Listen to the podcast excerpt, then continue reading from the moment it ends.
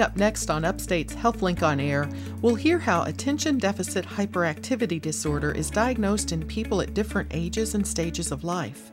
The ADHD adult is not somebody who is going to be running around and climbing on furniture like a hyperactive child. Inability to focus is, is a very good example of inattention. We'll go over what's most important to know about advanced directives with a guest from Hospice of Central New York. It's good to find that person out there who will advocate for uh, what you want. Then we'll learn about vaginal rejuvenation, a dermatologic treatment that can help women with urinary incontinence, vaginal atrophy, and other problems. The new paradigm is going to be this vaginal rejuvenation along with hormonal therapy if appropriate for the patient. All that and a selection from our Healing Muse coming up after the news.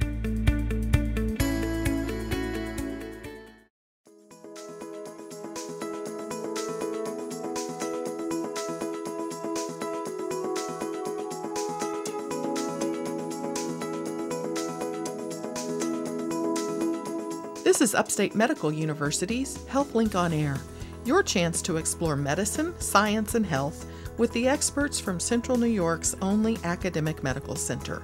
I'm your host, Amber Smith. Today, we'll go over what you need to know about advanced directives. Then, we'll learn how some women may benefit from a procedure called vaginal rejuvenation. But first, we'll talk about ADHD,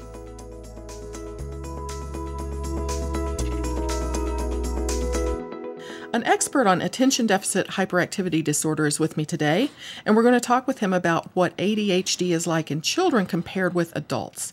Dr. Stephen Faraone is a distinguished professor of psychiatry and behavioral sciences and a professor of neuroscience and physiology at Upstate. And I thank you for being here. Thank you. Well, I know you gave a lecture on ADHD recently. I was surprised how far back there is evidence of the symptoms of ADHD, even before it had the name. Absolutely. Um, people tend to think ADHD is a new invention of uh, American society in the 20th century. We can go back to the 18th century and find a Scottish textbook which first identified the symptoms that we now call ADHD. Uh, they didn't call it, they called it something else. There's a German textbook where the professor describes fidgety Phil as a kid that can't sit, sit still, doesn't do well in school, and so forth. And then you just go through history. There are many descriptions of ADHD like symptoms, um, most notably when you get to the early 20th century when there was an outbreak of um, a disease that affected the brain, which caused ADHD like symptoms. And they called, called that minimal brain damage because they thought the brain was damaged in some way and led to those symptoms. So originally it was thought as a, a brain damage? Yeah, as early as the early 20th century, because there was this viral encephalitis that affected the brain, um, there was this hypothesis that, that this disorder was actually a, a, problem with the brain, which they called brain damage first. Later, they changed it to minimal brain dysfunction. Um, and then it wasn't until really the 1980s, early 80s, that we came up with attention deficit disorder, which eventually became attention deficit hyperactivity disorder, which sometimes confuses the public, but it's all the same. It's all the same. It's all the same. So, did they have treatments for the for brain damage? I mean, how did they take care of this? Well, back then um, they didn't know what, what, treatments were, but in the around 1930, a physician named Charles Bradley, uh, working at what's now Bradley Hospital in Rhode Island, was um, doing some studies of kids, and he needed to give them something which he thought would help them with some headaches they were getting. So he gave them a little bit of benzedrine, which is an amphetamine compound. And the next day, the teachers came to him and said, What did you do to our kids? They are doing so much better in school. They're quiet, they're relaxed, they're, they can do their math problems. And he began to study this drug and found out that some of the kids in this, it was a hospital school, uh, very severe, fairly severely disturbed kids. Um, he found that he a subset of them were improving very much on their school behavior. In fact, the kids used to call it the math pill. Fast forward to the 1960s, Ritalin was was invented, uh, which is the compound methylphenidate, uh, very similar, having a similar effect on ADHD symptoms. And now we know that the two stimulant compounds, amphetamine and methylphenidate, are very effective treatments for the disorder. Huh. Neat, interesting. So ADHD. I mean, we started out looking at children with this, but um, it wasn't until later that we started seeing this in adults. Or well, in the 1960s, it was believed that children just grew out of ADHD. That there was a maturational lag, that the brain just lagged in development, and that eventually the brain would catch up and the ADHD would go away. Around the 19, early 1980s, a few of us began to um, notice that many adults were coming to child psychiatry clinics looking for help that was for a disorder that looked like ADHD. Many children who had had, had ADHD and grew up couldn't get care from their primary care doctors because they didn't know anything about ADHD and they wouldn't treat it. And so they would go to psychiatrists who would start treating this disorder. And so a number of research projects started in the early 80s, and we discovered that roughly about two thirds of children will retain their ADHD in early adulthood. Um, there's this age dependent decline in the symptoms that um, some kids totally remit their symptoms by early adulthood, and that continues into, say, the 30s, that there's lower rates in the, in the 30s. So maybe you're down to, say, 55% or so of uh, people who had ADHD as kids will continue to have persistent impairing symptoms in, in adulthood. But some of them do outgrow it? Some of them do outgrow it. Um, some of them are perfectly okay when they hit young adulthood and, and, further. There's some data to suggest that there is there are changes in the brain, a, you will, a normalization of the brain that helps these helps people grow out of their ADHD. We don't understand that um, 100%, um, but there's also data to suggest that the kids who are treated um, during childhood and adolescence are more likely to outgrow their ADHD um, as adults. So, is this something that people are born with, and uh, or is it, or does it develop later in life, or is it, are you born with it and it's just overlooked until? And most later? of the risk factors for ADHD that we know of occur very early in life. So that includes our genes, which we are born with. It includes events that occur uh, during pregnancy and delivery, such as pregnancy complications that might deprive the brain of oxygen for a short period of time, and we think lead to brain abnormalities. It can involve exposure to toxins, and that can occur somewhat later in life. We know that, for example, pesticide exposure is a mild risk for ADHD, or PCB exposure may be a mild risk for ADHD. I should point out that all of these risks are tiny risks, and they, they cumulatively add up to cause ADHD. So it's not one gene or one exposure or because the mother smoked during pregnancy, it caused the ADHD.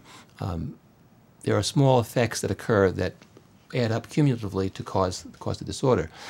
That said, the onset of the disorder is variable. Some children start very early. As preschoolers, they're extremely active and difficult and, and cause all sorts of problems and inattentive in school later on. Um, some children don't show their ADHD until adolescence, and there are some cases where an adult comes into a clinic, and it's very hard to establish an onset of symptoms prior to age 12, which is actually the requirement in the diagnostic manual that they occur before age 12. Uh, and sometimes that's because of inability of the patient to recall. And we know from research projects that we and others have done that if you if you diagnose ADHD in childhood and you follow that child into adulthood and you ask them as an adult about their childhood, they don't remember their ADHD symptoms. They tend not to recall recall that. Hmm. So part of the uh, problem we have when patients come to clinic and appear not to have a childhood history of ADHD but have current symptoms is that they simply don't recall their symptoms. If we can get a hold of their parent and ask them, um, sometimes it's, it's, it, it helps. Um, I also like to point out, in terms of the onset of the disorder, that some people who have ADHD can be protected from the disorder for a while because of in what we call environmental scaffolding, which means that, for example, they may have very good parents, very organized parents who help them organize their lives and escape some of the uh, impairments of ADHD and escape some of the symptoms of ADHD. They may go to a well structured school where the teacher is very good at handling kids with ADHD. Um, they may have a milder form of the disorder that doesn't emerge until the stresses of the environment get um, so bad that they overwhelm the ability of the brain's um, frontal lobes to control um, the, those symptoms. So we frequently see emergence of symptoms at key transition periods. A child moves from grammar school, which is well structured, to say middle school or high school, which is less well structured, and the decrease in structure makes it harder for the ADHD person to um, to uh, succeed, and you see an emergence of symptoms. And the same is true from going from high school to college, and then from college to a, to a real job. Or if an event occurs, like, say, the birth of a child, uh, and a new mother is all of a sudden faced with a fairly chaotic environment, dealing with that becomes much more difficult, and then we might we may see emergence of ADHD symptoms. Okay, all right. Uh, let me remind listeners: this is Upstate's HealthLink on Air. I'm your host Amber Smith, and I'm talking with Upstate Professor Stephen Faraone. He's an expert in ADHD, and uh, you have a website about ADHD in adults. Um, yes, is- our website is ADHDinadults.com and it's a place where primary care practitioners can get training about how to diagnose and treat ADHD in adulthood. Okay, well, let's talk about the differences in the symptoms um, from a child to an adult with ADHD, because you're going to be looking for different things, right? Ab- absolutely. So the the three cardinal symptoms of ADHD are hyperactivity, uh, lots of running around, climbing on furniture in childhood, for example, uh, inattention, and impulsivity what we see in childhood is a lot of hyperactivity, uh, and we also see inattention and impulsivity. If he's a child running into the street to fetch a ball and not noticing that there's a car coming, um, those kinds of symptoms will all the symptoms persist to some degree in adulthood, but the hyperactive and impulsive symptoms tend to decrease, where the inattentive symptoms tend to stay constant. And so, so in, inability to focus is that inattention? Inability or? to focus is is a very good example of inattention. Um, being disorganized is another uh, example of inattention. So the ADHD adult is not somebody who is going to be running around and climbing on furniture like a hyperactive child, um, but they show these inattentive symptoms, these symptoms of disorganization. They will show, for example, or they'll show a preference for situations in which they don't have to sit still. So, for example, if someone has a job which requires them to sit in a conference room, they'll tell the doctor, "Well, I can, I can do it, but I really hate it. I mean, just I have to, I have to get up and walk around a little bit. I have to pace for it, to be in the meeting." Uh, there's this internal sense of restlessness. There's an internal sense of restlessness, and in fact, in our diagnostic manuals, in an adult, you can use that sense of internal restlessness. That's that's that's um, in a sense impairing. It causes the person a problem. You can use that as a as a, as a diagnosis. Well, in terms of diagnosing, um, it, can you or do we have the ability to do like a brain scan and see um, ADHD in the brain? Uh, we do we do not. There are, there's no objective biological brain test for ADHD. Uh, the brain differences we see between people with without ADHD are real, but they're small and they're too small to make um, good hmm. diagnoses. Which one of the um, things we're studying here at Upstate is just, can we develop a uh, a method using artificial intelligence to compare ADHD brains and non-ADHD brains, and it's proving to be a difficult task. Huh. Okay. So it's based basically on on symptoms, and then um, how do you treat ADHD in an adult versus a child? So the treatment of ADHD for uh, either adults or children is roughly classified into two groups uh, treatment with medications and tr- treatment without medications. Uh, the medications for ADHD that work in children are the same ones that work in adults, and these are um, stimulant medications. Uh, people will, will recognize the names Ritalin and Adderall. Um, their technical terms are methylphenidate and amphetamine. Uh, and these medications work very well. They have minim- minimal side effects. They've been used for decades. Uh, they probably are the most effective medications in all psychiatry in terms of how well they control symptoms of the disorder. Um, there's another uh, group of medications which are, we call them non stimulant medications because Ritalin and Adderall are stimulants, and then other medications work in different brain systems, and they're called non stimulants. Um, they tend to be not as effective for ADHD. They're roughly about two thirds as effective in treating the disorder compared to the stimulants, but they do work very well in a subset of kids. Um, uh, an example would be Strattera. That's probably the most well-known um, non-stimulant. There's also Kapvay and Intuniv. Um, that uh, again, these work in what's called the noradrenergic system versus the stimulants tend to work mostly in the dopaminergic system, although that's a bit of a simplification. And these are um, medications that will be required for a lifetime? Medications that uh, typically are required for a lifetime. As the child gets older, there is this age dependent decline in symptoms and the disorder, and some children do outgrow it. So periodically, the physician will say, maybe we should try a holiday off the medication to see how you're doing. And if the symptoms don't emerge after the medication is removed, then it's possible that they can they can be removed. Are there non-medication treatments? there are non-medication treatments. Now, all of the medication treatments, I should point out, have been rigorously tested with uh, what we call um, randomized placebo-controlled designs. Um, the non-medication treatments that have been tested, there's actually very few that are um, that show that they're effective for ADHD uh, by themselves. Hmm. So, one talk therapy type of treatment is called cognitive behavior therapy. We know that that is useful in people who are on medication. It helps people on medication do better than they do just on medication. Um, but it's, it doesn't help people, it's not been proven to help people who are not on medication. Hmm, okay. already. So, sort of medication controls most of your symptoms. Then, cognitive behavior therapy can be a booster to help you out there. Um, as you probably know, the public is very much interested in any kind of um, vitamin or supplement that is supposed to help the brain, and you can just Google it on the internet, and there's lots of so-called natural treatments for ADHD. Um, the only one that's been that's shown any hope for, of, um, of use in ADHD would be the omega-3 fatty acids, fish oil, fish oil. Uh, that okay. we, we know of. It's good for a number of things.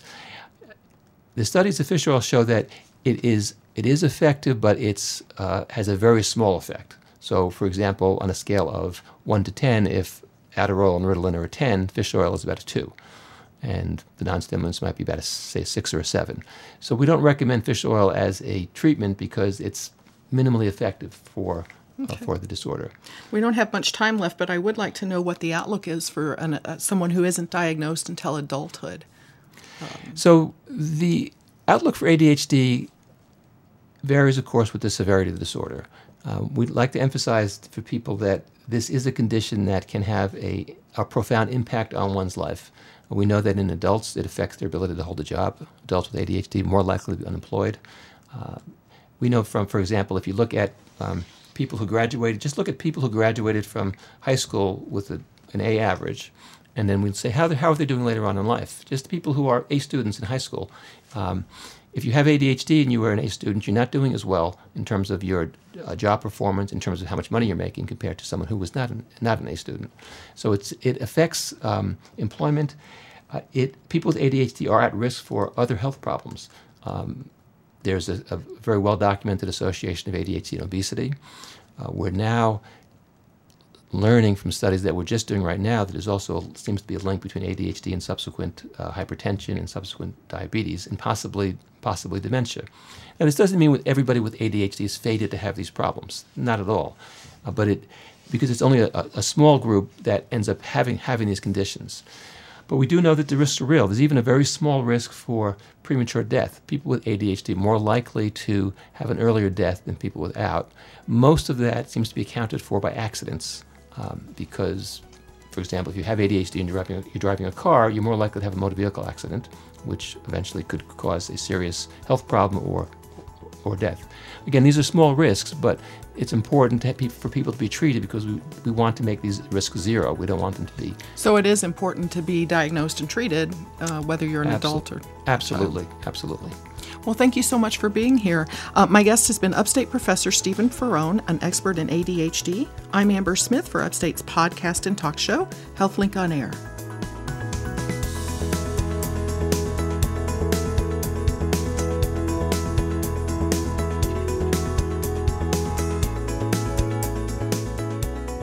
Next up, making sure your advance directives are in order. You're listening to Upstate's HealthLink on Air.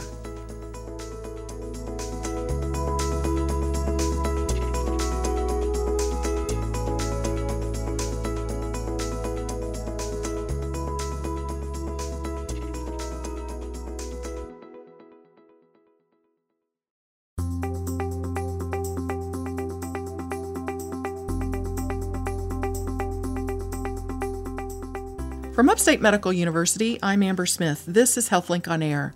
Have you been putting off the exercise of making your healthcare wishes known? Many people know they need to complete their advance directives, and today we have a guest from Hospice of Central New York who's here to talk about the process of making our healthcare wishes known. Bill Pfohl, he's the communication officer at Hospice. Welcome and thank you for being here. Thank you for the opportunity, Amber.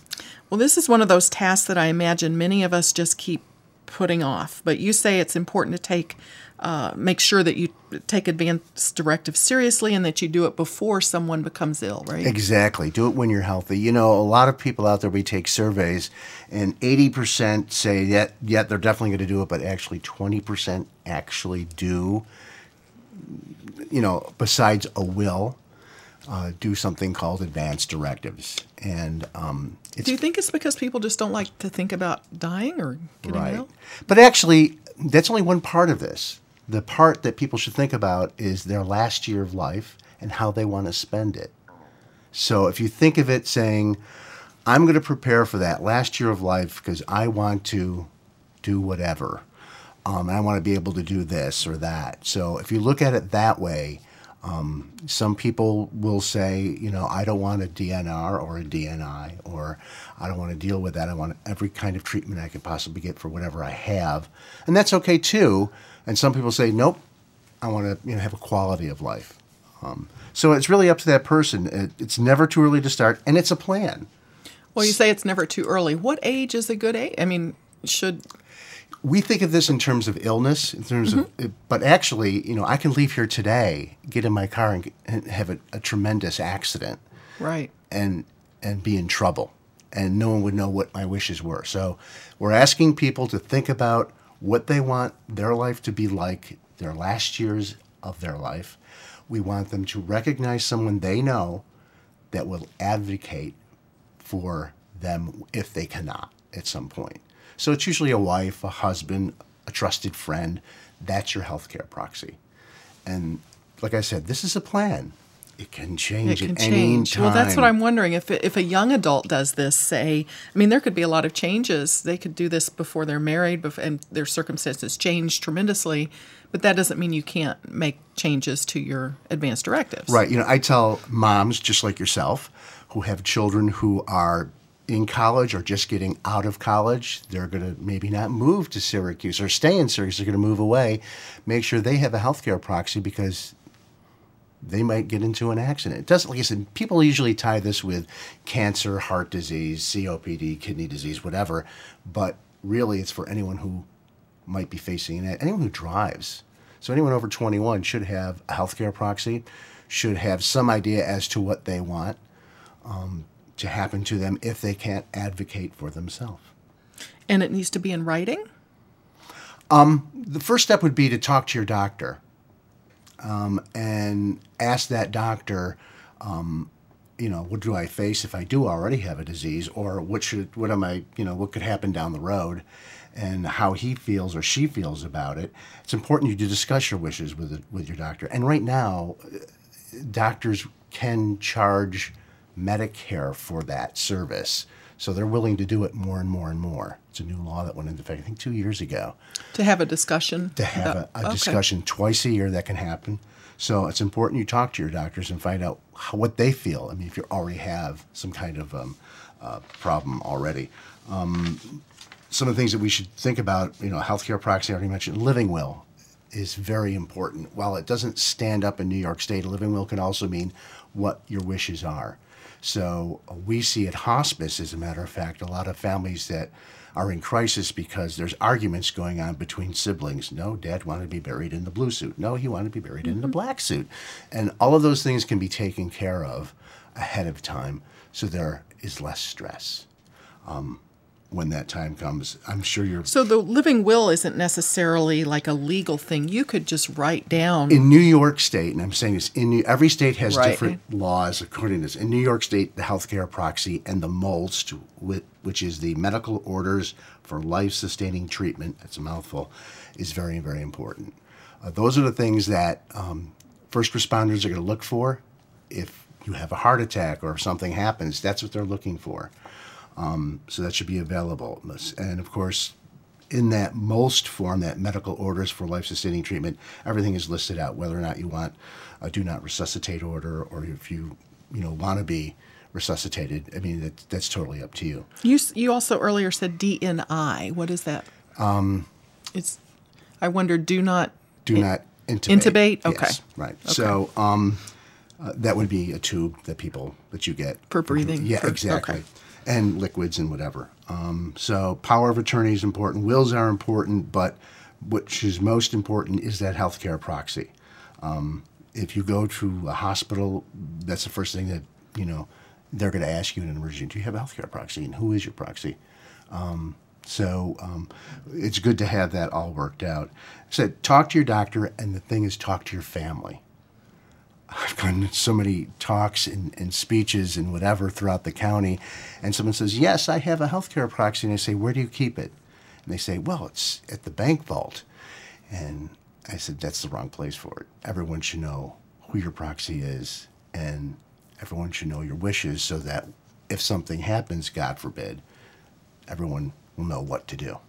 So, um, saying to talk to your family. I mean, for some people that might be kind of a. It's a difficult subject. It is. Do you have any advice for how to bring it up or when to bring it up? If you go on the web, uh, well, there's some really good places to go. It's the Conversation Project, which is a great place to go.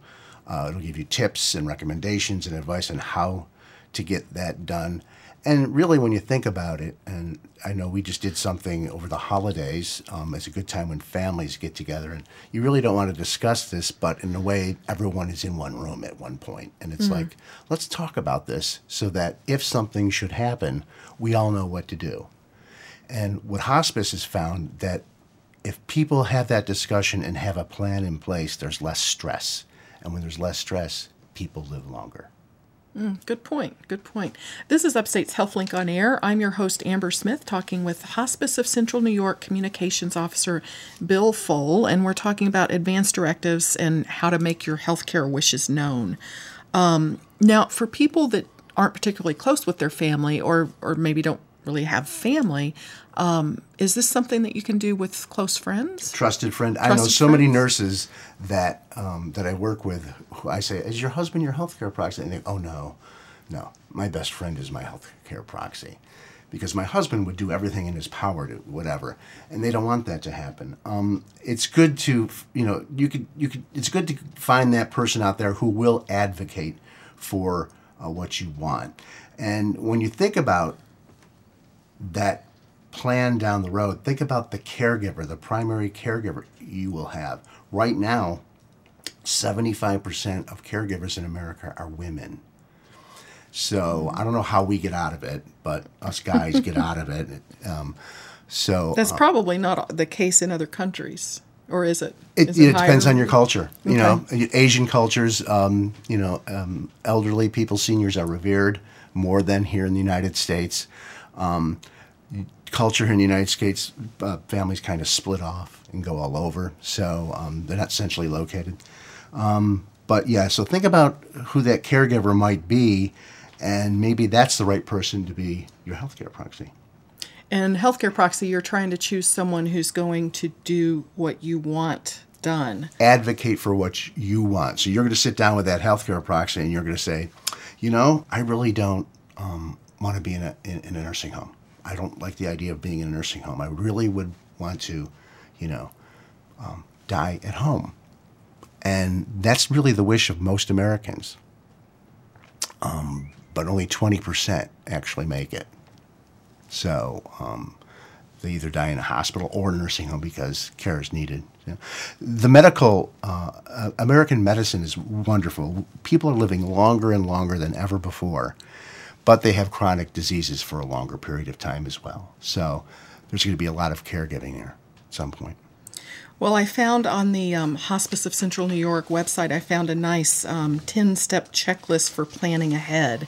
Um, and it seemed like it's not. It's it's not something that you can do in an afternoon, but it seemed like it had um, kind of a, a trajectory of the things that you need to do, sort of in the order to do them.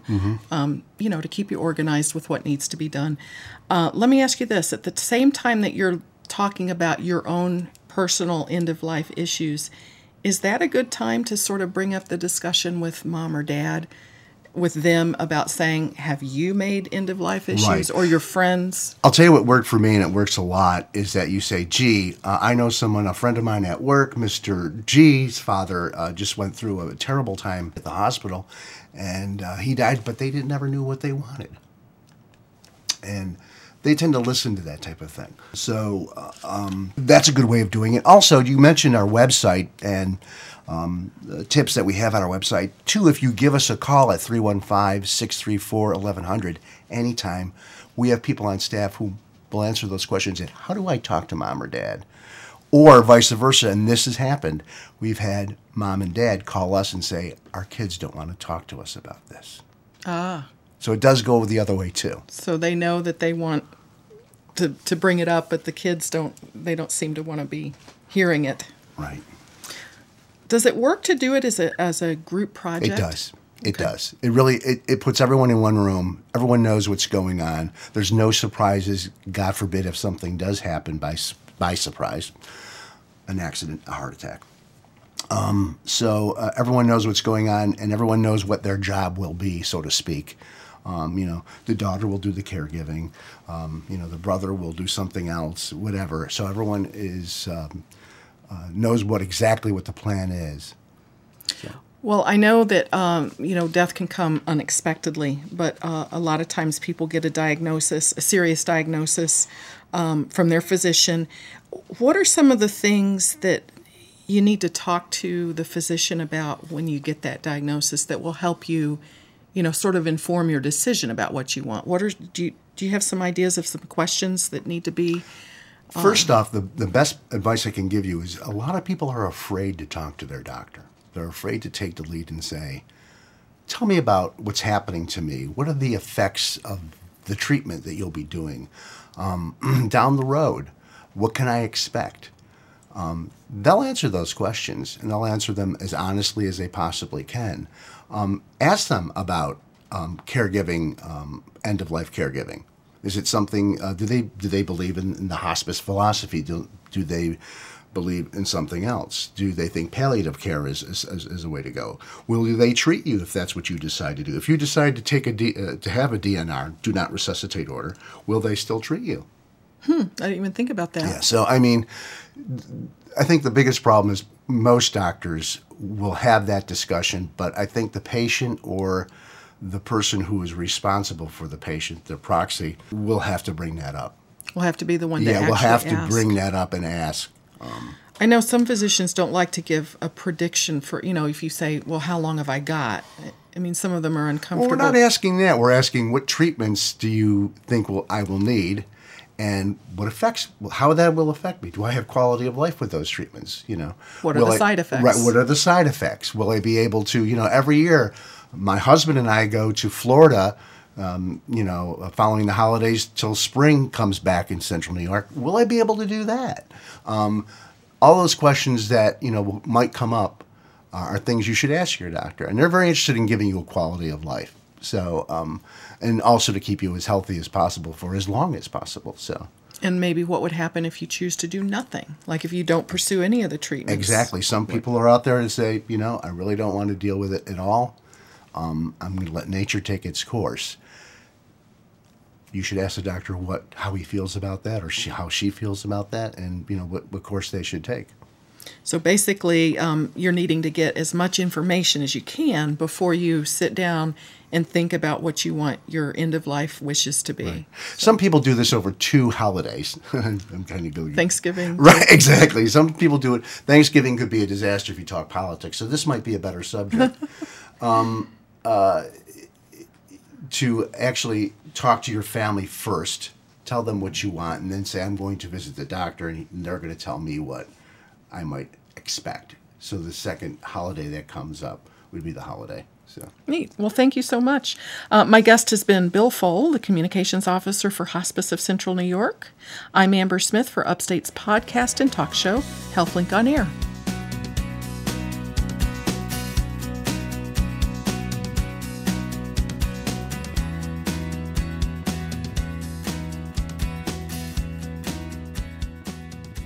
Coming up next, vaginal rejuvenation on Upstate's HealthLink on Air.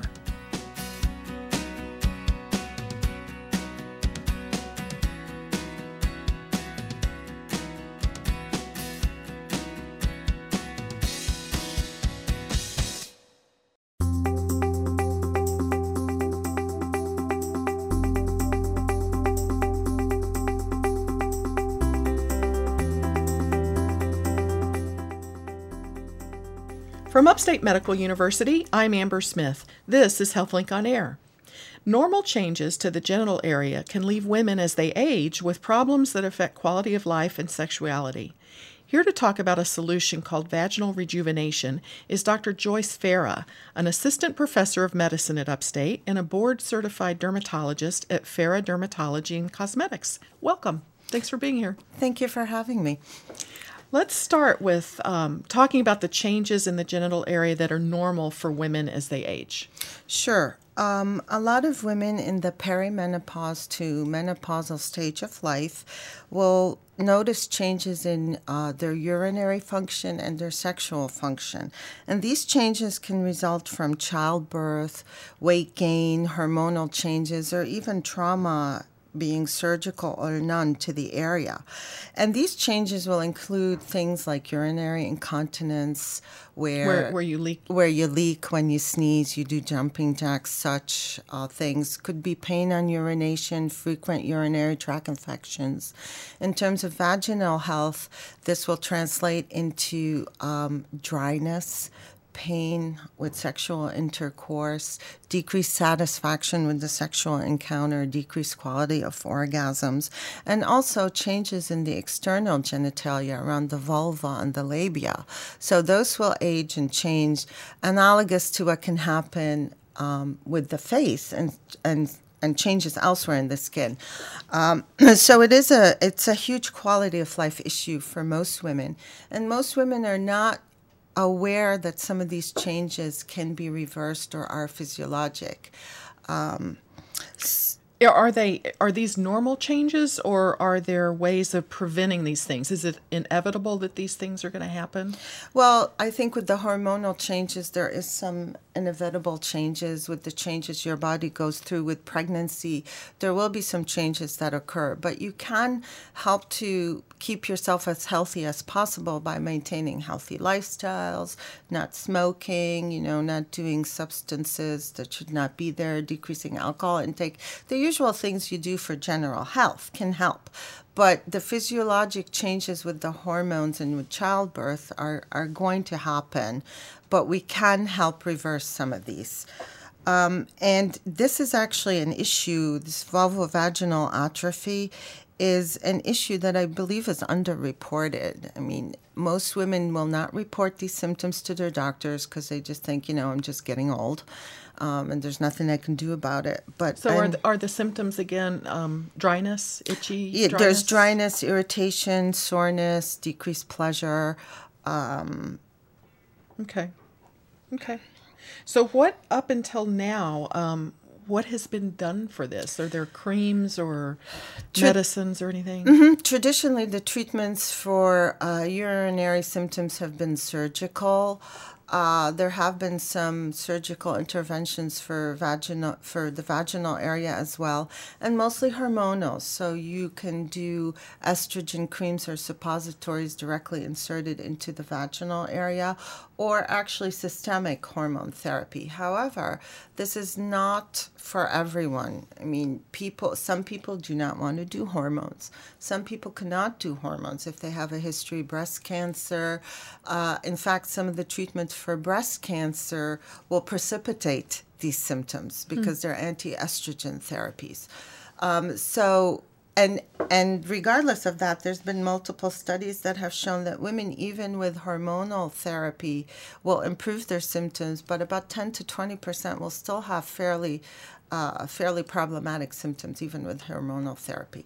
So, um, so I think the the way the new paradigm is going to be this vaginal rejuvenation along with hormonal therapy, if appropriate for the patient.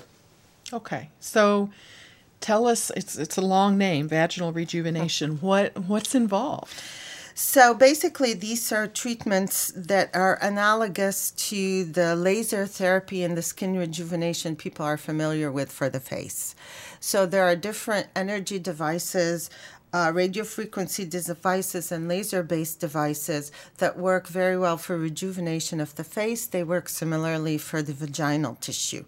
Um, the radio frequency devices basically emit ele- electromagnetic waves that heat the tissue to a certain specified temperature. It's usually around 40, 42 degrees centigrade.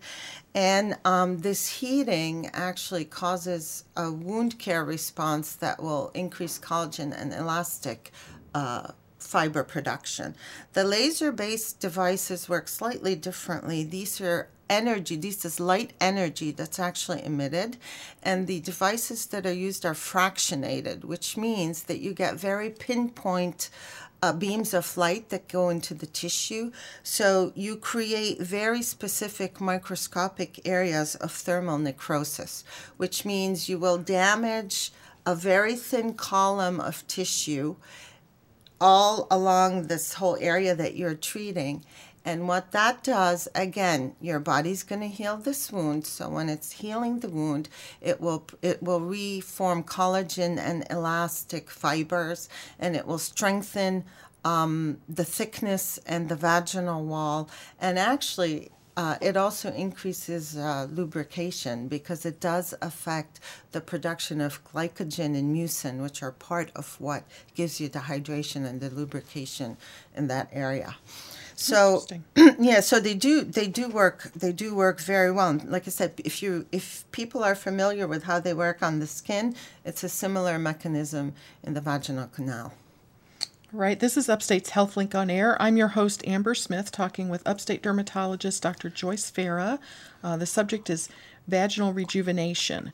So you've um, talked about how it's uh, the, what's done on the face with laser treatments on the face. So that um, would get rid of wrinkles and tighten skin, right? It will tighten skin. It will make the skin healthier. It will make it thicker. It reverses sun damage.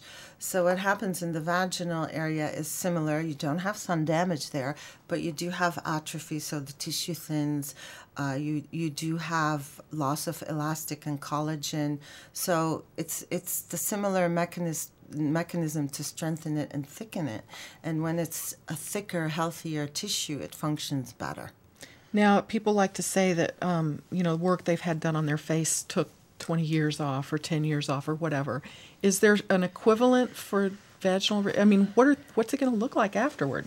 Well, there is if we if the if the labial skin is treated, there is improvement in texture and discoloration and thickness because that area does get a little lax as well. On the vaginal side, it's not a visible improvement, but it's a functional improvement. So most women who have this treatment re- report increased satisfaction with sexual encounters. Um, there's no more pain. Uh, the vaginal area is much more lubricated. There is increased quality of orgasms.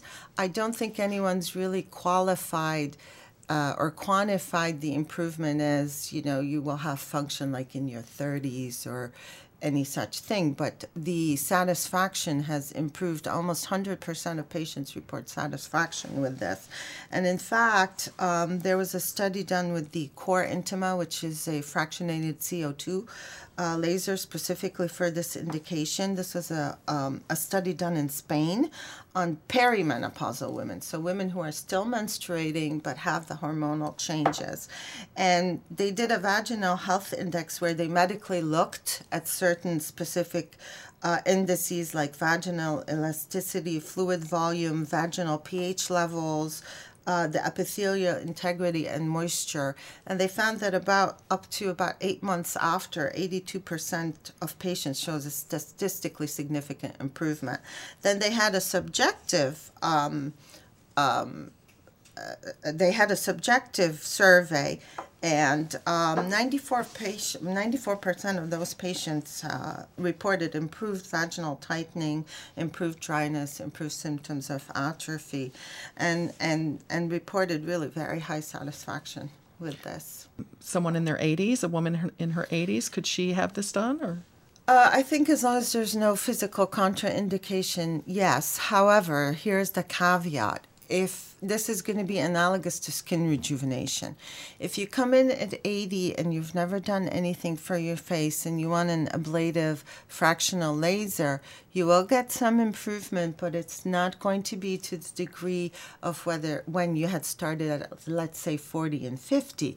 Because the earlier you start, first off, the healthier your tissue is at that point, so it has more regenerative power, and then you can continue maintaining that effect. So you're not going to get the same effect at an older age than if you were slightly younger. So let's talk about how, from the patient's point of view, is this is this a procedure that's done in the office? It's an in office procedure. It is not done under any type of anesthesia and it is not painful.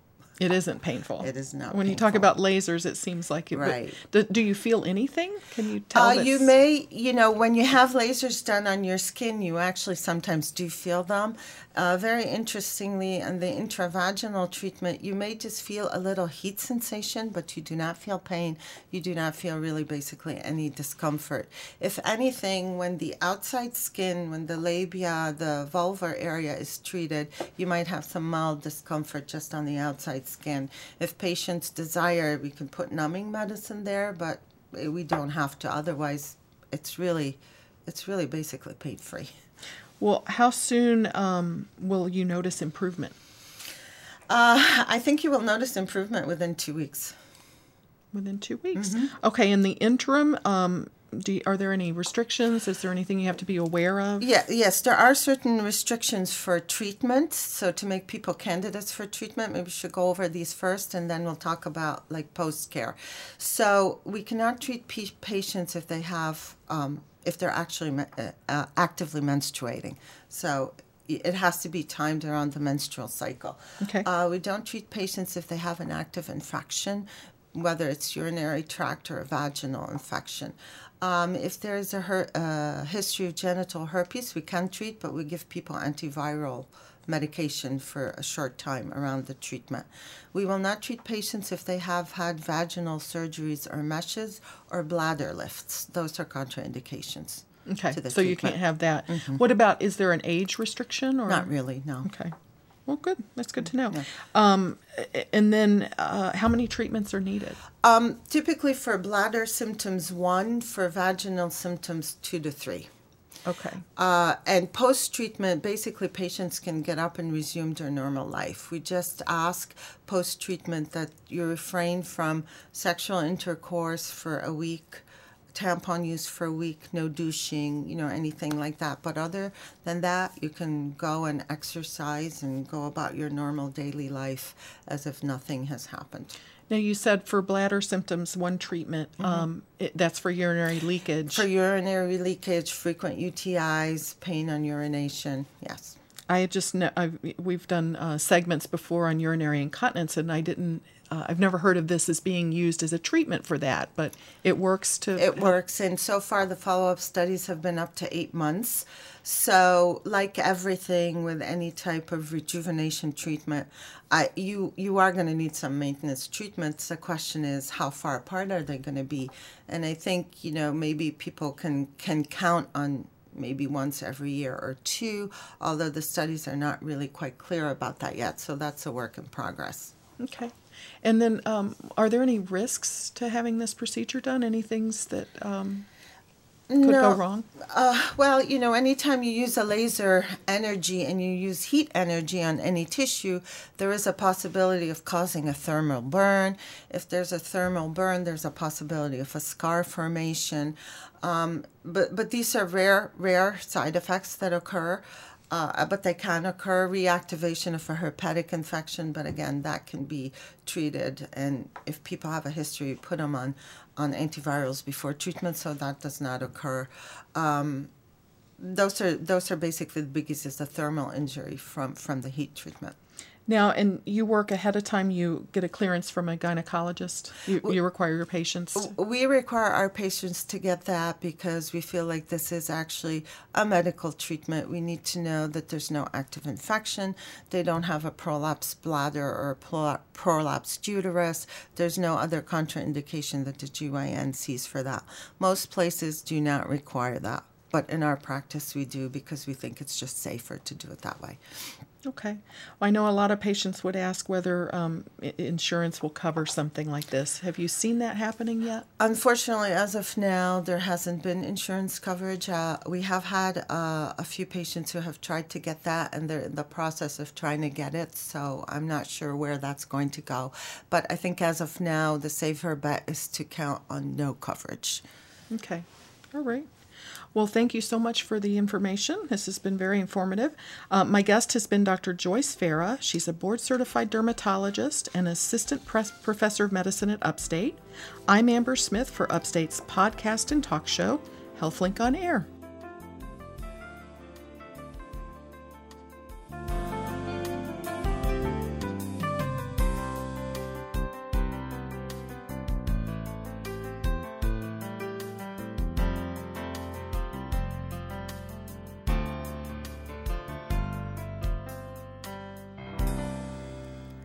And now, Deirdre Nealon, editor of Upstate Medical University's literary and visual arts journal, The Healing Muse, with this week's selection.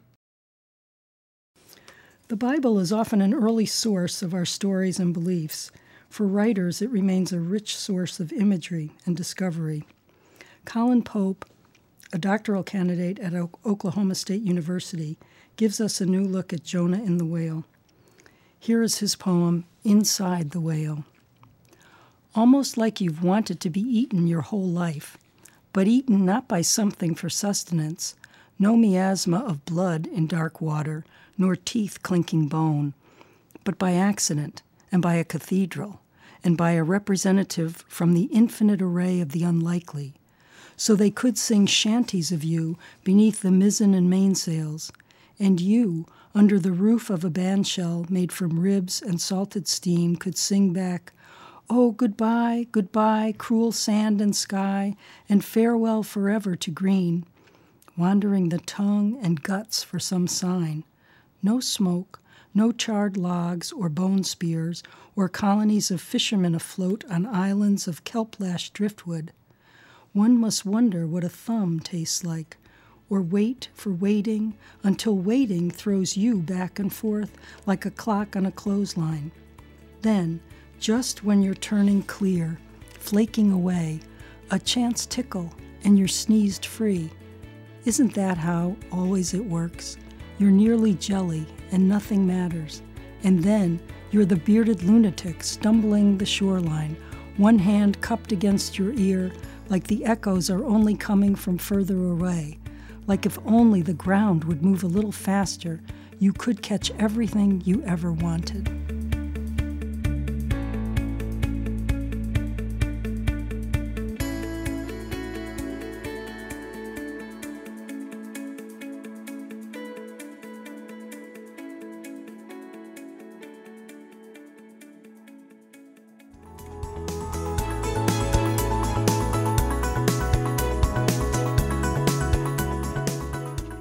Been Upstate's HealthLink on Air, brought to you each week by Upstate Medical University in Syracuse, New York.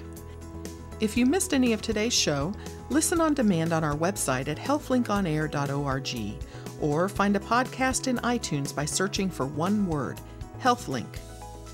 I'm Amber Smith, thanking you for listening.